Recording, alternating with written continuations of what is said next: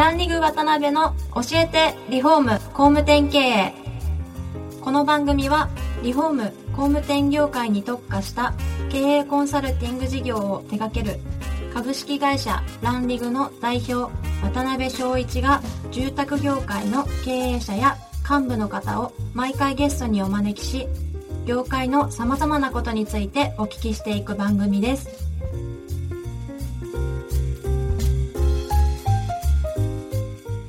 皆さんこんにちは。さあ今週も始まりました。ランリグ渡辺の教えてリフォーム工務店経営。第57回目をお送りします。司会進行の志村玲美です。渡辺翔一です。渡辺さん今週もよろしくお願いします。よろしくお願いします。なんか4週連続お休みになられてましたけど、はい、そうですね。何されてたんですか？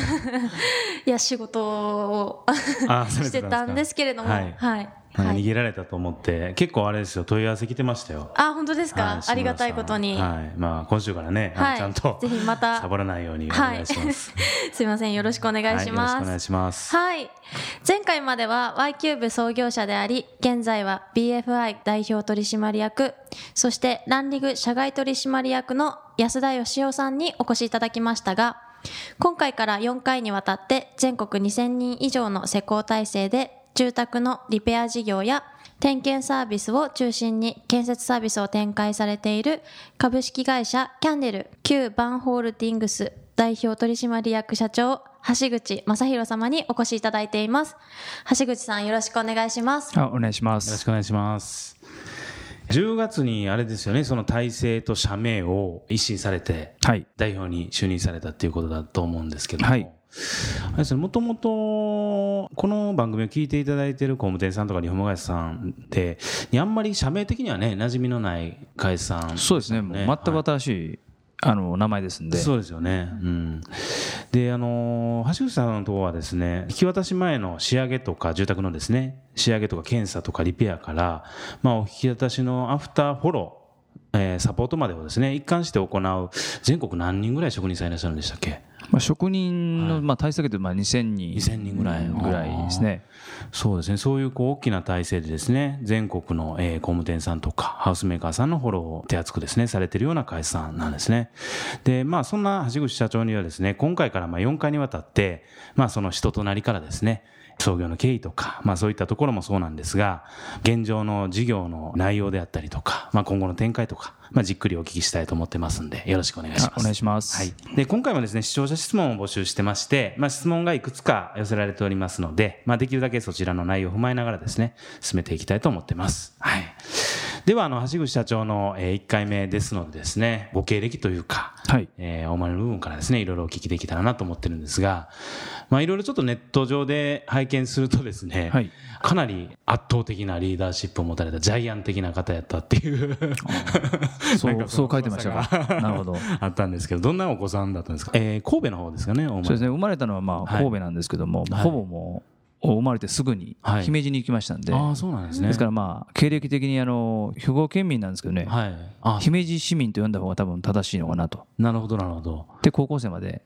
姫路にいましたんで。うん。73年生まれで。そうですね。43歳です。うん。どんなお子さんだったんですか？実際。まあもう毎日、はい、あのまあ、当時ね、はい。まあ、田舎だと思うんですから、はいはいはい。まあ、川とかうんあの、まあ、山はないんですけど、はい、そういうとこでまあずっと遊んでたような今みたいにゲームなかったですからね。まだファミコン出てきかけほやほやぐらいだったんですけどまあでもまあ、はい、ほとんど私の場合はあの野生で行こうと いう感じでやってましたですね、まあ、あの正直今もすごい野生味あふれるねあのビジュアルされてあそうですか。あそうですか。ワイルドですね。ワイルドです、ね、ワイルドですか、えー、なるほど。なるほど。で明治大学院大学に進学されて社会人出てから1社目っていうのは人材系の会社さんおられたんです、ね、そうですね。あのこれはですね中退をしてるのだけじゃなくですね、はい、二浪もしてるんで。あそうなんですか、えー、そういう意味ではもう大親不幸な生活をしたんですけど、まあ、単位があまりにも足りなさすぎてですね。でこれ以上やるとまあ8年いく羽目になることが決定しまして これはもう親に相談をして、もうやめた方が賢明だと、僕は思うと言って、まあ、楽なく大学を辞めたというので、これはでも身から出たサビだったと。そうですよ、ね、なんでそんな上から目線で親に言ったんですか？いやいやいやあのー これ以上お金出してもらうのは申し訳ないからという、まあそういうことですね。なるほど。で、人材系の会社に一社目で入られて、当時あの、パソナソフトバンクといって、まあ、パソナさんとね、ソフトバンクが、あの一緒にやったんですけども、はいはいはい。まあ、ここはもう、まあ、契約社員で、うん、ああの本当1か月間の営業って言われて、はい、飛び込み営業をやったんですけどなるほどなるほど、まあ、たまたま入ったら使い勝手が良かったらしくてですね、はいはい、で結果まあじゃあずるずる2年いたという、それだけのことなんですけども、えー、結構頑張られたんですよね。まああのー、初めの1か月は すごく頑張ったと思う。まああの1か月後も頑張ったは頑張ったんですけども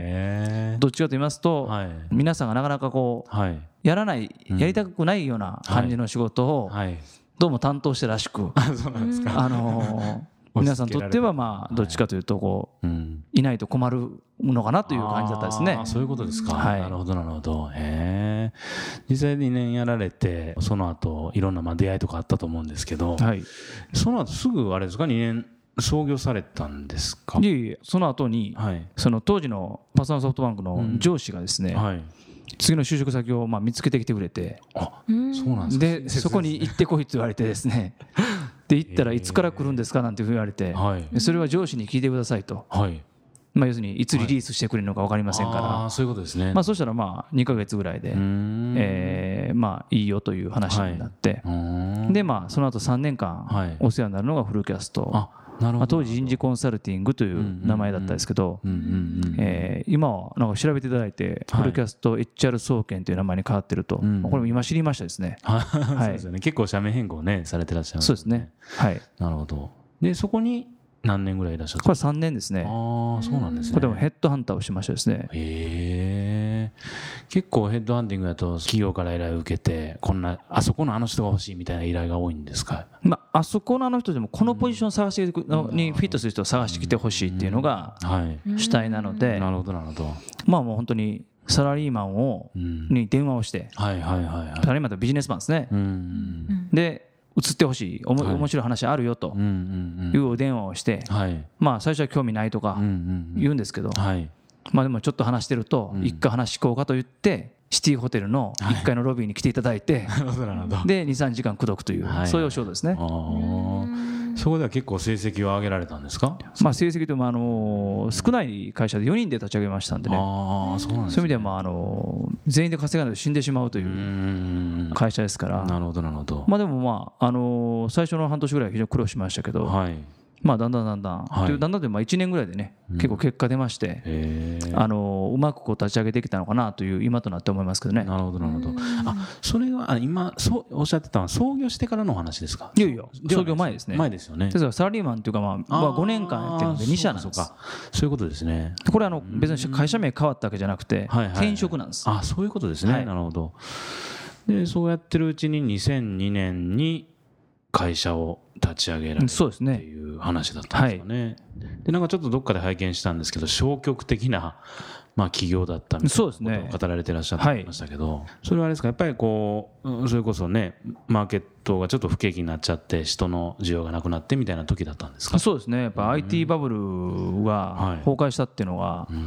まあ我々あのどっちかと言いますとこう外資系の企業のスカウトをやってましたんでまあ簡単に言うとフリーズするんですねポジションが。で、まあ、日本企業はあまりやってなかったもんですからもろにあの影響を受けまして、えー、仕事そのものが結構なくなっちゃったと。なるほどね、で日本企業をまあ探したりとか、まあ、いろいろやったんですけども、まあ、そのあたりでこうなんていうんですかね、まあ、会社の方向性っていうのが、なかなかこうブレてきたというか、当時ですね、であの上司とも話をいろいろしたんですけども、まあ、なかなかこう収束しないとい。うことがあって、まあ、僕はまあなんですねマーケットチェンジというか、はい、日本企業ターゲットすぐ変えてね、やっていったんだけども、はい、やっぱり外資系企業にずっとこう対応したらなかなかこうそこから離れられないなんていう話もあって、でまあビジネス続けていくんだったら、やっぱり日本企業にもう持たないといけないんじゃないのなんていう話をしたんですけど、まあ折り合いが合わずなるほど。まあ、結果転職活動をいろいろしていったんですが、まあ、結果なんてあの面白い人がいなかったというか一緒に働きたい人がいなかったので、まあ、しょうがないから起業したっていうのは正直な話なんですね。自分でもうやるしかないなと。そうですね、まあ、ここの時はですね今でもお世話になってる方がいるんですけど、まあ、お客さんなんですよね、はい、お客さんのところに、はい、あの僕はあの立ち上げますと、はい、言ったら会社をですね、えーまあ、言ってしまったんですね、その時お客さんに、はいはいはい、そうするとちょっと実はそんな強気に言ったつもりじゃなくて、立ち上げようかなと思ってるんですって言ったら、おめでとうございますと言われて、事務所はどこに構えるのって言われたんですね、そんな決めてますよね当然ね、で分かったと。橋口さんちょっと待ってと、電話するからって言って、あのね今目の前にね起業する人いるんですよと。ねあの事務所ちょっと貸してくれへんって、はい、まあ、まあ、変な話ですけど、はい、勝手に頼まれたわけですね。目が、目がねきょとんとなりそうな話です、ね、でまあ正直言いますとこう引けなくなってしまってですね。で、えー、まあそれをきっかけに、まあ意思決定今やろうと言ってこう決めたのが起業だったので。そうなんですか、えー、あの ネタ程度に言った話が現実になっちゃったっていうことそうですね。でそこからまあその方にもずっとこう、実は株主にもなっていただいて。本当ですか、えー、えー、今ではもうあの大成功してる方なんですけど。あそうなんですね、はい、その時はあれですね。初めはもうそれこそ人材系のお仕事でスタートされたんです、ね、そうですね、えーあのまあ、それしかやってませんから、はいそうですよね。えー、ヘッドハンティング会社としてですね、うん、えー、人材紹介の登録をしてなるほどなるほど、えー、スタートしたということですね。で今の事業のねメインのお話であるリペアの、えー、事業に出会ったっていうことなんですよね。はい。全くね畑違いのところにな,、などういうあれ経緯で参加されるようなね。あのー、こう調べていただいた通りでして、あの昔のまあ同僚がね、えーまあ、パソナの時の同僚なんですけども、はい、実はまあその同僚は、実はうちのビジネスパートナー1位になってたということなんですけども、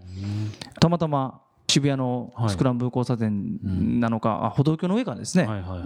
えたまたま会って「何してるの?」と言ったら、い。やあの人材派遣の営業に戻ったんだと、まあ、いくつか彼も転職した後にまたこのパソナのグループに戻ったみたいですけども、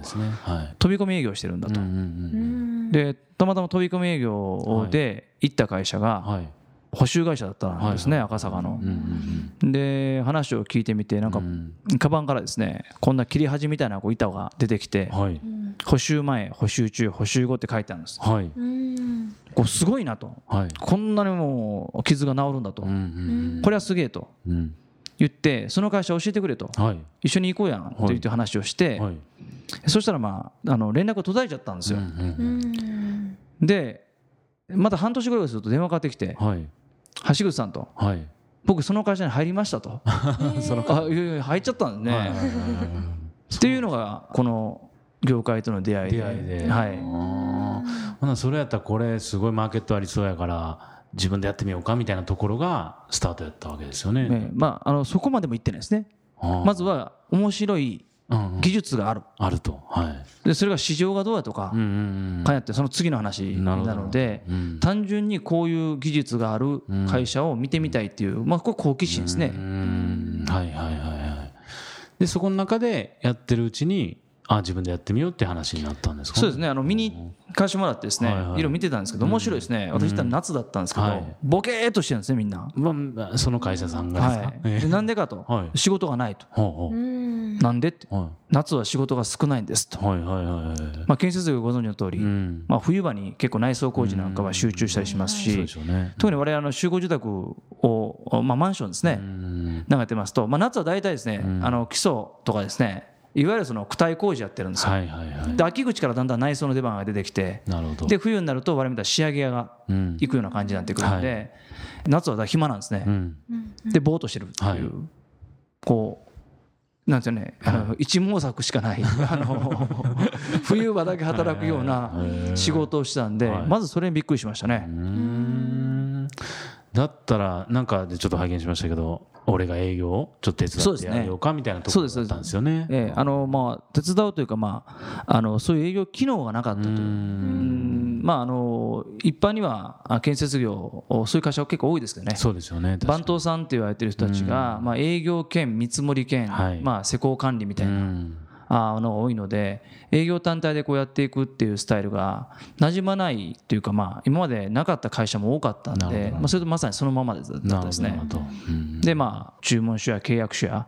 まあ要するにこう営業周りのツールもほとんど揃ってなかったので、はい、まあ、そういったものはまああ私営業やってましたから、うん、あ普通あるやろみたいな話をしてもない ないんで。これだったらまあじゃあ作ろうかみたいな話になったので。で、まあ、それはまあ興味本位でいろいろお手伝いをしたんですけども、まあ、どうせやるともうちょっとどっぷりやりたいなと思ったので、まあ、本格的に一緒にやらないかという提案をしたんですけど、まあ、先方さんが、あ一緒にしないと言われたんで。なるほどなるほど。明確に、えー、でまあしょうがないんで、まあ、材料売ってる会社に行ってですね、教えてくれと、始めるからと言って始めたのが